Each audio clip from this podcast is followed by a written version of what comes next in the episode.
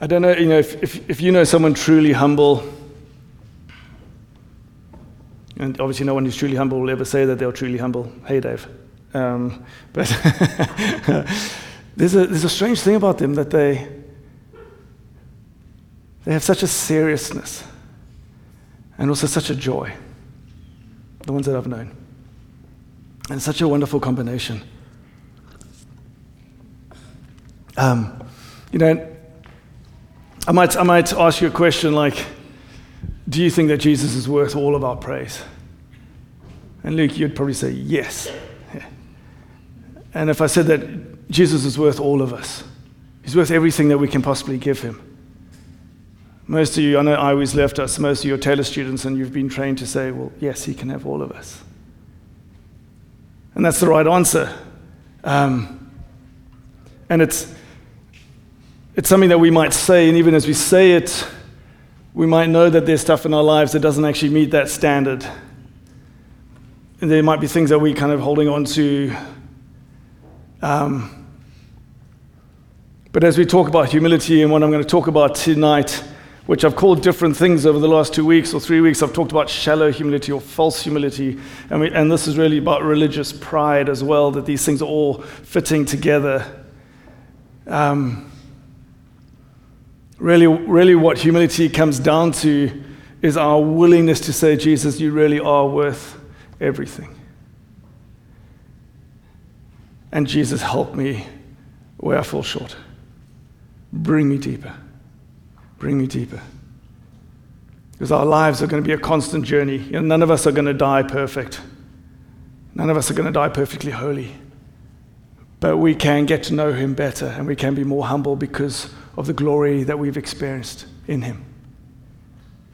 And it is a choice, it is something that we can seek. Now, Matt read um, this, the, the scripture from Philippians 2 that's guiding us. I'm not going to read it again, but at the heart, obviously, of this whole series is that we are modeling ourselves on Christ. We're modeling ourselves in a tiny way on the one who gave up everything, who gave up all the glory that he had in heaven he gave it all up. He gave up his relationship with the Father to come and be a man and to die. He gave up far more than we ever will. And so, as we press into this question, we're just saying, Jesus, help us model ourselves on you. Help us model ourselves on you. You're worthy. So, a, a couple of r- reminders. Um, two of the ways I've defined it from Andrew Murray that humility is the displacement of self by the enthronement of God. We'll put another way real humility is the disappearance of self in the vision that God is all. And that's so important again, as I go through tonight because I'm, I'm really going after what we do in the church. You know, I'm going after religious pride and fake humility. Um,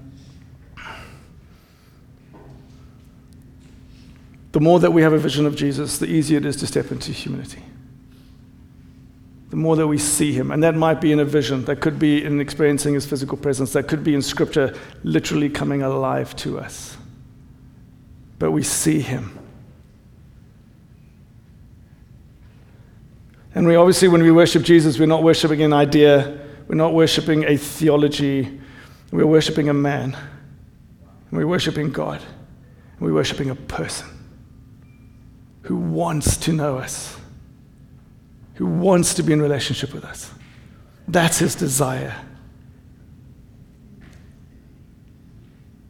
And the more that I've studied humility, the more that I've looked at it the last few months, and I said this two weeks ago, I'm, I'm increasingly convinced that this is the most important thing that we can try and get right. It is the soil out of which the fruit of the Spirit grows. It's the soil out of which relationship with God grows.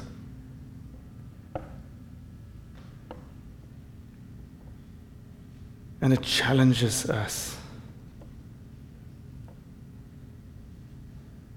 So, listen to some words. I've, I've, I've read several scriptures the last few weeks. I wanted to, I'm just going to throw these at you, just smatterings. I want to just get the, the weight of Paul's words in the epistles. I've just chosen one from several of the epistles. So Paul says to the Romans, Be of the same mind toward one another. Do not set your mind on high things, but associate with the humble. Do not be wise in your own opinion. To the Corinthians, love suffers long and is kind. Love does not envy, love does not parade itself, it is not puffed up. To the Galatians, for you were called to freedom, brothers, and you do not use your freedom as an opportunity for the flesh, but through love serve one another. To the Ephesians, be completely humble and gentle. Be patient, bearing with one another in love. We see how love and humility just flow together. To the Philippians, let nothing be done through selfish ambition or conceit, but in lowliness of mind, let each esteem others better than himself. To the Colossians, put on then as God's chosen ones, holy and beloved, compassionate hearts, kindness, humility, meekness, and patience so, if we want to model ourselves on the, on the epistles, if we want to follow Paul's writings and be obedient to Scripture, this is something that he says over and over and over again. And he builds on Jesus' words and Jesus' example. And two weeks ago, I talked about pride. And Scripture tells us that pride is the beginning of all sin, the beginning of evil.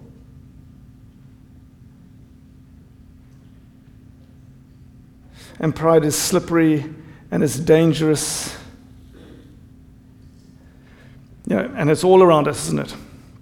It's all around us, and it seems to be getting worse. With so many more ways to amplify our pride and our arrogance and our hatred and our anger and all the things that go with the flesh, which go with what it means to be human.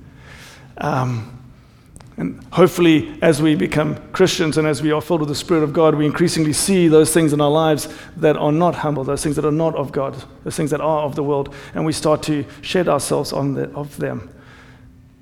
And the devil hates it when we get free. You know, because if we become free and we become full of the Spirit, then we're more likely to expand the kingdom of God. We're more likely to be a danger to Him. But we're not that stupid to continue in the ways of the world so, what the enemy does is he helps us create a really nice way to be proud, but to make it look like it's good. And so, you know, we have, we have three ways that I want to talk about tonight. And I'm going to go through them quite quickly. And each of these might apply to us in different ways. You know your own story with God, your own history. You know where your heart is today. Okay? So, the first way um, is, is the way of the Pharisee. And you know, often maybe you're like me, and as soon as you hear the word Pharisee, you think you kind of switch off. Think, well, they're the really bad ones. I know I'm not as bad as them. They were Jews. I'm a Christian. I got the Spirit. They didn't. You know, and we kind of disqualify them as an example for us. But unfortunately, they still exist. And that spirit of religion, the spirit of the Pharisee, exists in the church. And Paul, Paul criticizes the spirit of religion as being a religion that has no power. It is a powerless religion. If that's his category, then we should be concerned. but how many of our churches are religious, Pharisaical churches? Because they're powerless. And so, you know, you, you may have grown up in a home, you may have grown up in a church where you had very intellectual, um, religious leaders who, who set up a religion where you didn't see God's power, but you saw rules and you saw regulations and you saw a system that was designed to control, to stop you sinning by controlling you. And honestly, those systems can be effective to a point we all have the ability to follow rules and laws, so they're effective to a point. But it's not the way Jesus wanted the church to be. Do you remember the words that Jesus used about the Pharisees? He talked about them being whitewashed tombs. The worst one, he said that they were sons of hell. What does it mean to be a religious leader, to be supposedly the most holy person in the land, and to be told that you're a son of Satan? Could Jesus have chosen a more harsh description? I don't think so. The, the contrast between their opinion of themselves and how Jesus saw them is staggering. And I think he's doing it very intentionally because he wants us to see the, the danger of those who say that they're religious and they're holy, but they've lost sight actually of what God's heart is. And some of us might have grown up in homes like that, where all we knew was rules and regulations, and we never actually met Jesus. We were never actually free to meet him and to be loved by him. These, these words are harsh, but Jesus meant them to be harsh, and we should be wary because religious pride kills. We have to be wary of any system where rules supersede relationship. This is going to look different in different ways. But when we get the sense that men are worshipped above God, where the fruit of the Spirit does not exist, then that means that false humility is there. Joe showed me um, John Deere's, sorry, Jack Deere's book that he's reading. Um, and Jack, Jack Deere says that religious pride is the most accepted sin in the church. The most accepted sin, which means there's others, but this is the most accepted. And I think it's the most dangerous. But we accept it because we can make it look good, can't we? We can make it look good. And as I said, maybe we don't think that we're as bad as the Pharisees. We haven't gone as far as them um, in terms of our pretense of our holiness, but maybe actually, when we are Christians like that, we are actually worse because we should know better. We actually have the opportunity to know Christ. We have confessed our allegiance to Him, and yet we sin in that way. And if we find ourselves in that sort of environment, I'm not going to go on this for too long, but the first, and I think is pretty easy to see, the first way that that manifests is in pride and arrogance in the leadership of the church, in the body of the church. And I think that's pretty easy to see. But the other way that it manifests is an obsession with sin and a hopelessness that we will ever be free of it. Now, whatever I say, don't, don't think hear me say sin isn't bad. Okay, obviously sin is bad, sin is serious, don't sin. Okay. But we're not called to obsess over our sin. We are called to obsess over Christ.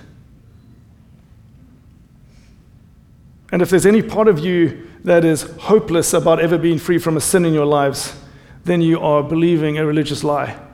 You're not believing the truth of Christ. Okay? Because no sin is greater than Jesus.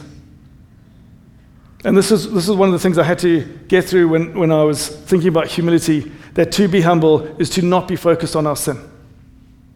The very heart of humility, if you want to summarize in a different way, is for us to be nothing, okay? Which means that we don't think about ourselves that we are not a factor in the equation. We'll never convince ourselves into a place of humility by thinking about the things that we get wrong because we're only ever thinking about ourselves when we're thinking about the things that we do wrong.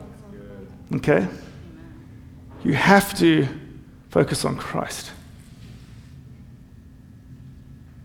And true humility then comes when you can say, I don't want sin in me. So I'm actually going to have the humility, I'm going to go to Joe and I'm going to say, Joe, will you pray for me? And will you tell me if the Holy Spirit says there's anything in me that is not of Him? And I lay myself before Him as a brother and ask the Spirit to speak. And then I repent and I confess. But we will never walk our ways to humility by focusing on our sin. Okay, you won't get there. So stop it if you're doing that. Okay, and we're going to pray at the end, and you have a chance to do that. Anyone or any church that focuses on sin, it is focusing on false humility. We need to focus on Jesus' full, redeeming, conquering love. Full and redeeming and conquering. Okay, so that's the first track. the Pharisee. The second is more subtle. It's the way of holiness, which is basically like saying the first one, but it's more subtle. Okay? It's more nuanced, which is probably applicable to many of us in this room because we are more nuanced in the way that we sin. So, um, Andrew Murray, whose name I've mentioned many times, I've mentioned this book for those who have been here. This is the little tiny book. Can you see how, see how small this book is? This book should not have hum- uh, should humiliate me. Um, this book should not have intimidated me. Okay, but I got this book, and I, like I said, I, I looked at it for weeks. I couldn't even open the front cover. And then I read the back. And then it was several more weeks before I opened the front cover. But when I read the back, it made me dream of a freedom that I knew exists in Christ, but I wasn't sure how to get there. And this might mean nothing to you, okay, but this speaks to so many of the things that I've fought in my life. This is what Murray says humility is perfect quietness of heart. Who wants that? It is to expect nothing, to wonder at nothing that is done to me, to feel nothing done against me. It is to be at rest when nobody praises me and when I'm blamed or despised. It is to have a blessed home in the Lord where I can go in and shut the door and kneel to my Father in secret and am at peace, as in a deep sea of calmness when all around and above is trouble. It sounds like a good way to live, doesn't it? So, Andrew Murray was writing, he's South African, he's writing in the mid 19th century. So, he's writing when the holiness movement that actually started almost every church in this area was started through the holiness movement. Um, He's in South Africa and he's going to conferences, I guess, by ship in those days.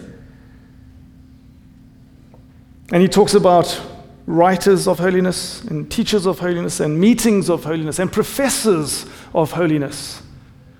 This was consuming the church and it was good because men and women were being drawn to being holy, to scripture, to breaking of sin. It was good. But then he says there is no pride so dangerous when he's talking about religious pride because there is none so subtle and insidious as the pride of holiness.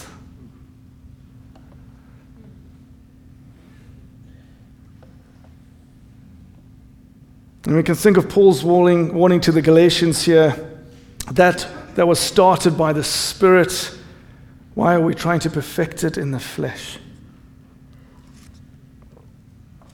And so, Murray, you know, you, you know the, the, the, parable, just for time I won't read it, but the parable of the Pharisee and the sinner where they're praying together. Well, praying apart, but praying it in the synagogue together. And the, and the Pharisee says to the Lord, Thank you that I'm not like that sinner, and thank you that I'm forgiven. He only goes on, and the sinner repents, and the sinner recognizes his sin. And Jesus says that the sinner went away forgiven and the Pharisee did not. And what Murray says is that the more that we get holy, the more that we think we're holy, we're in these nice holy environments and we go to church and we do all the things we're supposed to do, that the enemy starts to try and work pride into us and he becomes more and more subtle and more and more nuanced. But that there's always this Pharisee in us wanting to come out. We always have to be wary of the Pharisee. And the subtlest thing that he can say to us is just that little thought oh, I'm starting to get this right. Ah, I'm really getting this. I'm starting to become holy. And it starts as a little thought like that. And then it starts morphing into our actions and our doings. And pride starts to clothe penitence and praise. This um, Isaiah 65, there's this incredible judgment, scary judgment of God. And he's directing it to, to many of the Israelites, those who have sinned against him. And there's this phrase in, in Isaiah 65 5 where God judges those who says to his neighbor, Stand by thyself, for I am holier than thou.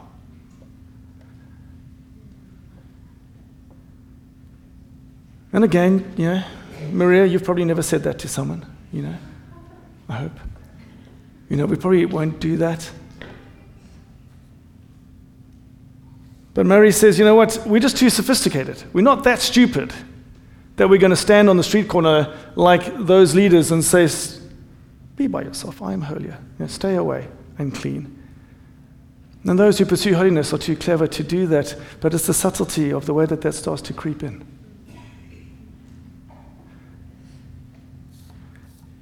I was asking my family um, at lunchtime, I was saying I really wanted, a, I wanted a way to offend all of you,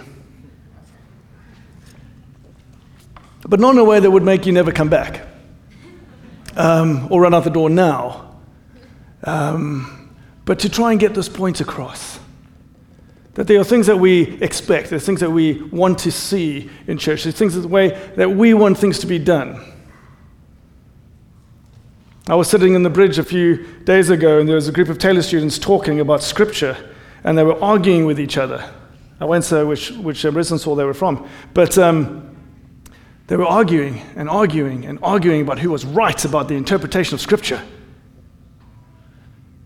And all I could feel was pride and arrogance, and not a word of love and the Spirit being spoken. It was so much about who was right and who could best interpret the word of the Lord. And it was miserable. But you know, I had a few ideas. One of my ideas, I was going to wear a suit. I actually do own one, okay? Um, and I was going to put on a suit, and you would all respect me more, wouldn't you, because I was wearing a suit? Yeah, you would. And uh, I was going to wear my suit during the Pharisaical church, but and then when I got to this bit, I was going to strip off half my clothes. You know, that's the, the tie, the jacket. And then when I got through this section, I was going to take the shirt off, the pants off. Dory Dave, I'd have like rugby shorts un- underneath or something, but um, just to see, you know, see if it would kind of shock you. Maybe some of you would leave, but you know, it doesn't matter what I wear? We had this argument at lunch about David dancing, you know, embarrassing himself but being willing to be humiliated in front of those who are of lowly birth and lowly station. And I thought, well, the other thing I could do, Finn, because you know this is really biblical, is I could pray in tongues, couldn't I, Finn? I could pray in tongues because it's biblical, and I would then get an interpretation because I trust the Lord to give me one. And many of you would be really offended because tongues is no longer of the Lord or the Spirit, or I've, always, I've heard so many things about tongues not being of all sorts of things, you know, and yet some people would be offended. I'm not going to do it because the Holy Spirit hasn't said I can yet, but I might at the end if He does. Because I do try and be obedient to the Holy Spirit. What about when you're singing a song in chapel or in Kingdom Life and a phrase comes across that you're just not quite sure about? Doesn't quite ring true to you. I'm not sure if it's 100% scripturally accurate. And your mouth closes. And then for the next 25 minutes, you're not worshiping anymore. You're judging the worship team, you're judging the person who wrote the song, you're wondering why the pastor allowed that song to be sung. And your pride is just flashing out of you. I had this conversation with Trevor um, when was that Friday or sometime, Trevor, when we met. And um, I've only ever done that once, and I've been alive for 48 years. I can't remember how many songs I sang when I was a baby, but um, for decades, I've only ever done that once, and that was in a very high Anglican church where the, the, there was a verse which was worshipping Mary, and I just wasn't comfortable with that. That was a theology I'd, I'd never seen that before, and I was like, I'm not going to do that. Um, and maybe I was wrong, maybe I was right, but that's one moment. I'm not saying um, that we shouldn't be thinking Christians, okay? Obviously. Um, I know I've heard stories from various people about, you know, and again, speaking to the Taylor students here, but it counts for, again, me or anyone who speaks in any church you go to. But someone will come and speak and they'll say something that you just don't like. And you could, you, you know, it might be a biblical thing, it, it might be a race thing, it might be a culture thing, it might be all sorts of things. But you hear this thing and you filter it through your own understanding, which is you, and quite possibly your pride and my pride and then you judge, and then you don't listen to anything else they have to say.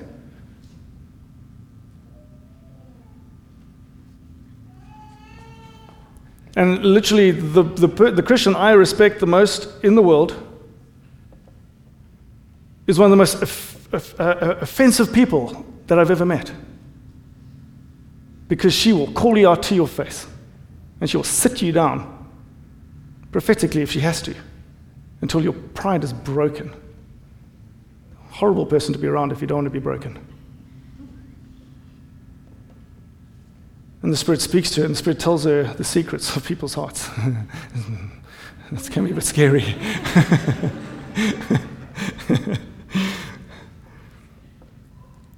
Again, I'm not saying don't be thinking Christians. But our first call is to be humble Christians, to be broken Christians to put away our own pride and put away our own filters. Let the Spirit be the only filter that we have.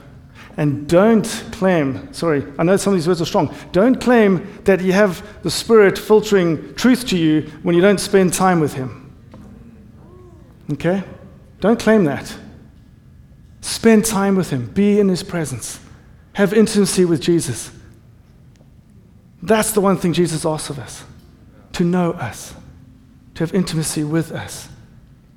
Do that first. Then call people to account. Because then you might be acting out of a place of humility and not a place of pride. Because remember, if you act out of pride, God rejects the proud. Don't mess with it.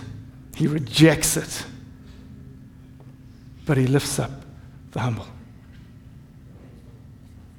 I told you this message would be fun. So, um, I promise we're going to end well. I think it was my wife laughing in the background. So, so second way, second thing, be wary of seeking human approval. Be wary of judging your brothers and sisters. Paul says this in Galatians For am I now seeking the approval of man or of God? Or am I trying to please man? If I was still trying to please man, I would not be a servant of Christ. Keep your eyes on Christ. Get before Him, spend time with Him. Let Him show you if pride has snuck in with this religious garb. That's the second way. So, the third way, and I'll do this quickly because it's the most obvious way it's the right way. It's the way of the cross. Sometimes we refer to it as cruciform living, sacrificial living. And we sacrifice ourselves on the altar. And that is us becoming nothing, that we are willing to be living sacrifices. When you are baptized, how many of you have been baptized? Oh, good. Okay, so you did this, didn't you? You chose to die. You literally chose to die. And Paul says you died and you were raised with Christ as you came out of the water. So you have chosen to do this. So let's be real and let's be honest and let's do it properly. Let's be living sacrifices. The walking, living dead.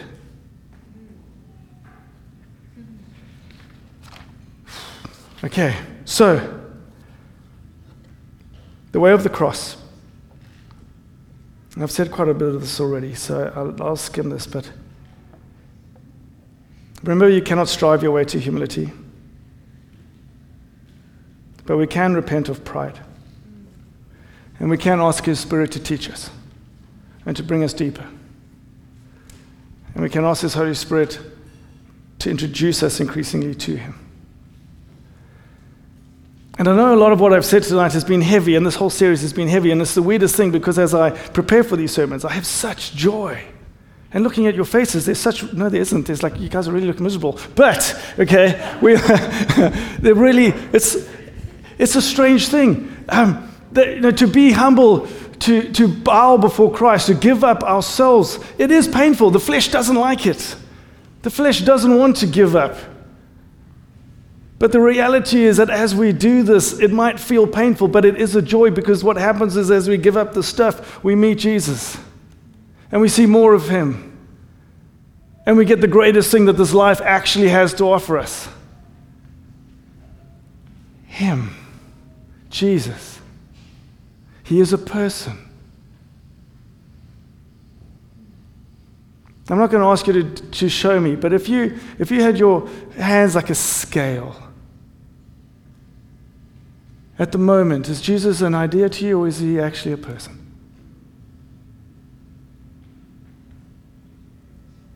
And if you're tired of this being more, the idea being more, and you want this to be more, then to be humble and to be crucified for Christ and to give up everything is the way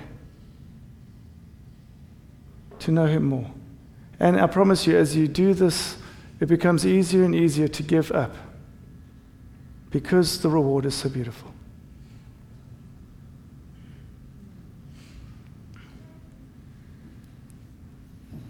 Professor Bill um, sent me the scripture from John 17, verse 18 and 19. Jesus says, This is a scripture that we love. Just as you sent me into the world, so I sent them into the world. We ought to be as Christ. You know, in this church and in charismatic churches, we love that scripture. We can be like Christ. We can heal. We can see miracles. We can drive out demons. We can do those things that Jesus said. But what if all of that stuff actually is dependent on the very first thing that Jesus did, which was to be humble? What if that is the start? And Jesus says that he was set apart. And he says in verse 19 that he has set us apart to be as he was in the world.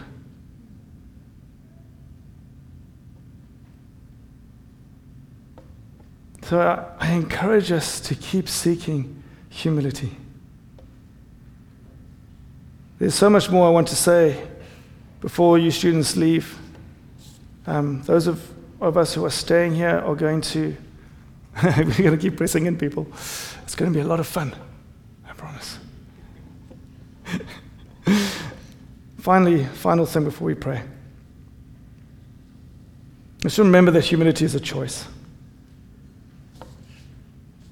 Remember the story I told two weeks ago that even after everything Jesus had, did, had done and taught, and even after he washed the disciples' feet, the disciples still got this wrong. They still argued about who was the greatest. They still showed human pride and flesh. The thing that changed them was the Spirit of God. Paul might have been one of the most arrogant men on the planet when Jesus died. And what changes him? Meeting Jesus on the, on the road to Damascus, but then also being prayed for by Ananias and actually encountering Jesus. You can't strive your way to humility, but we can ask.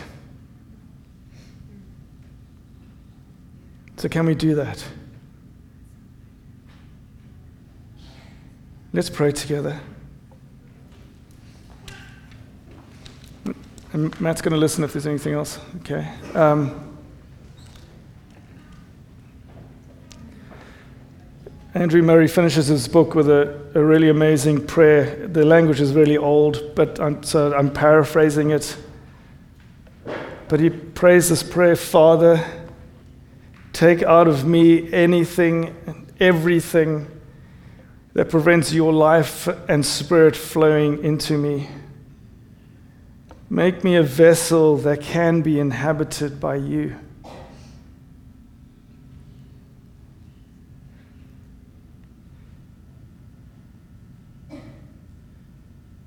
And some of us, if as I was talking through that first section, if you were raised in a home where your sin was focused on, where your mistakes were focused on, where there was the idea that to be accepted and loved, that you had to get things right.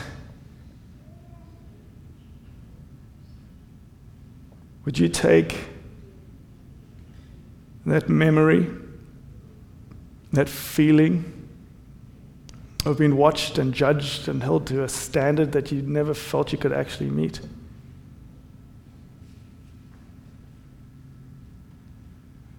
You take that and will you give it to Jesus?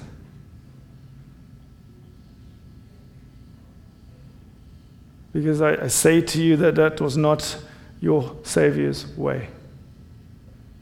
And that was not his will, and that was not him, and that was not how he wanted you to know about him.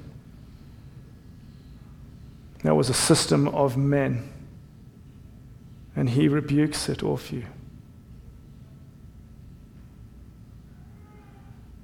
He did not come to condemn, but to save. He did not come to condemn, but to know us, to know you.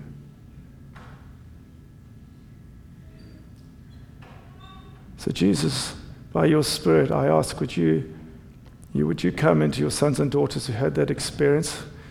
I ask that you would move through their body and their mind and their spirit, that you would take the pain of those years away. And that spirit of religion that has harmed you and hurt you, we rebuke in the name of Jesus.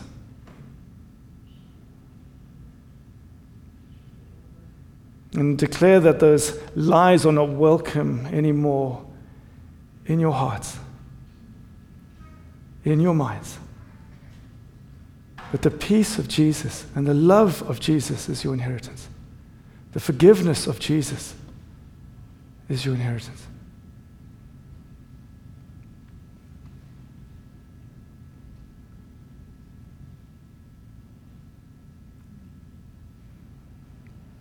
And Holy Spirit, would you show us? Would you show us, Lord, if there's any way that religious pride has snuck into our hearts? in our attitudes to others? Have we gossiped? Have we judged? Have we criticized because of some standard we have? Have we put us, ourselves above your command to love?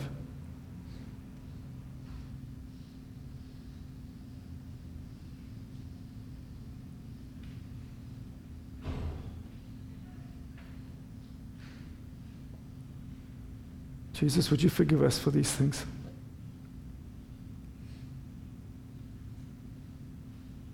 Lord, we want to be a people that you can trust your spirit with, that you can trust your power with, and you, that you can move through.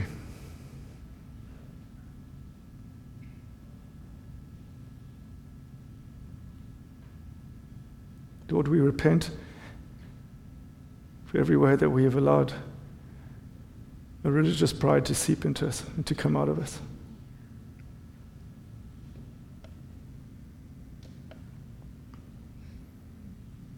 And we say that we don't want that anymore, Jesus.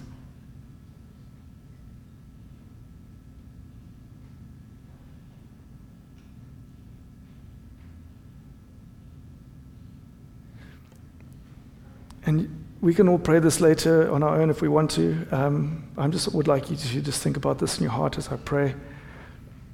But I've, I, i have asked if you're, if you're willing to choose humility, and I'm also asking if you are willing to lay down pride.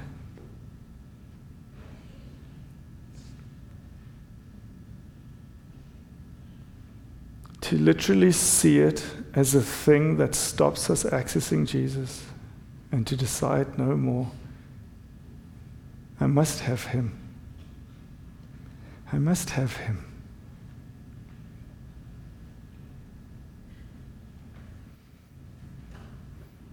Jesus, forgive me.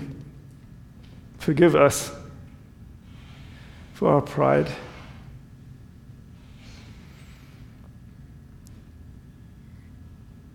For our self focus.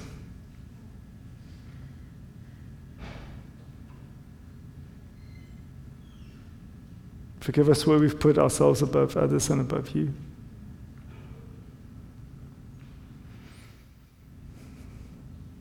We recognize pride as a sin, Lord Jesus, against you and against our Father in heaven.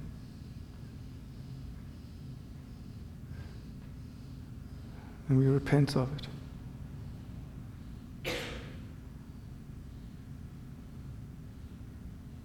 and we receive your forgiveness. We receive the blood of the Lamb that washes us clean. We thank you, Lord, that your forgiveness is complete, that you take our sins as far as the east is from the west, that they are gone.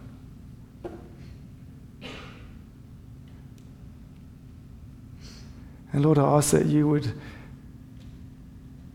you would give us the joy of knowing you more deeply. You would give us the joy that results from being in your presence, from knowing your spirit, from encountering your love. And I ask, Lord, for every one of your sons and daughters here as they go home or as they go on trips or whatever they're doing this summer, Jesus, would you introduce yourselves to them in a new way? Would you draw us into you, Lord? Would you draw us into humility?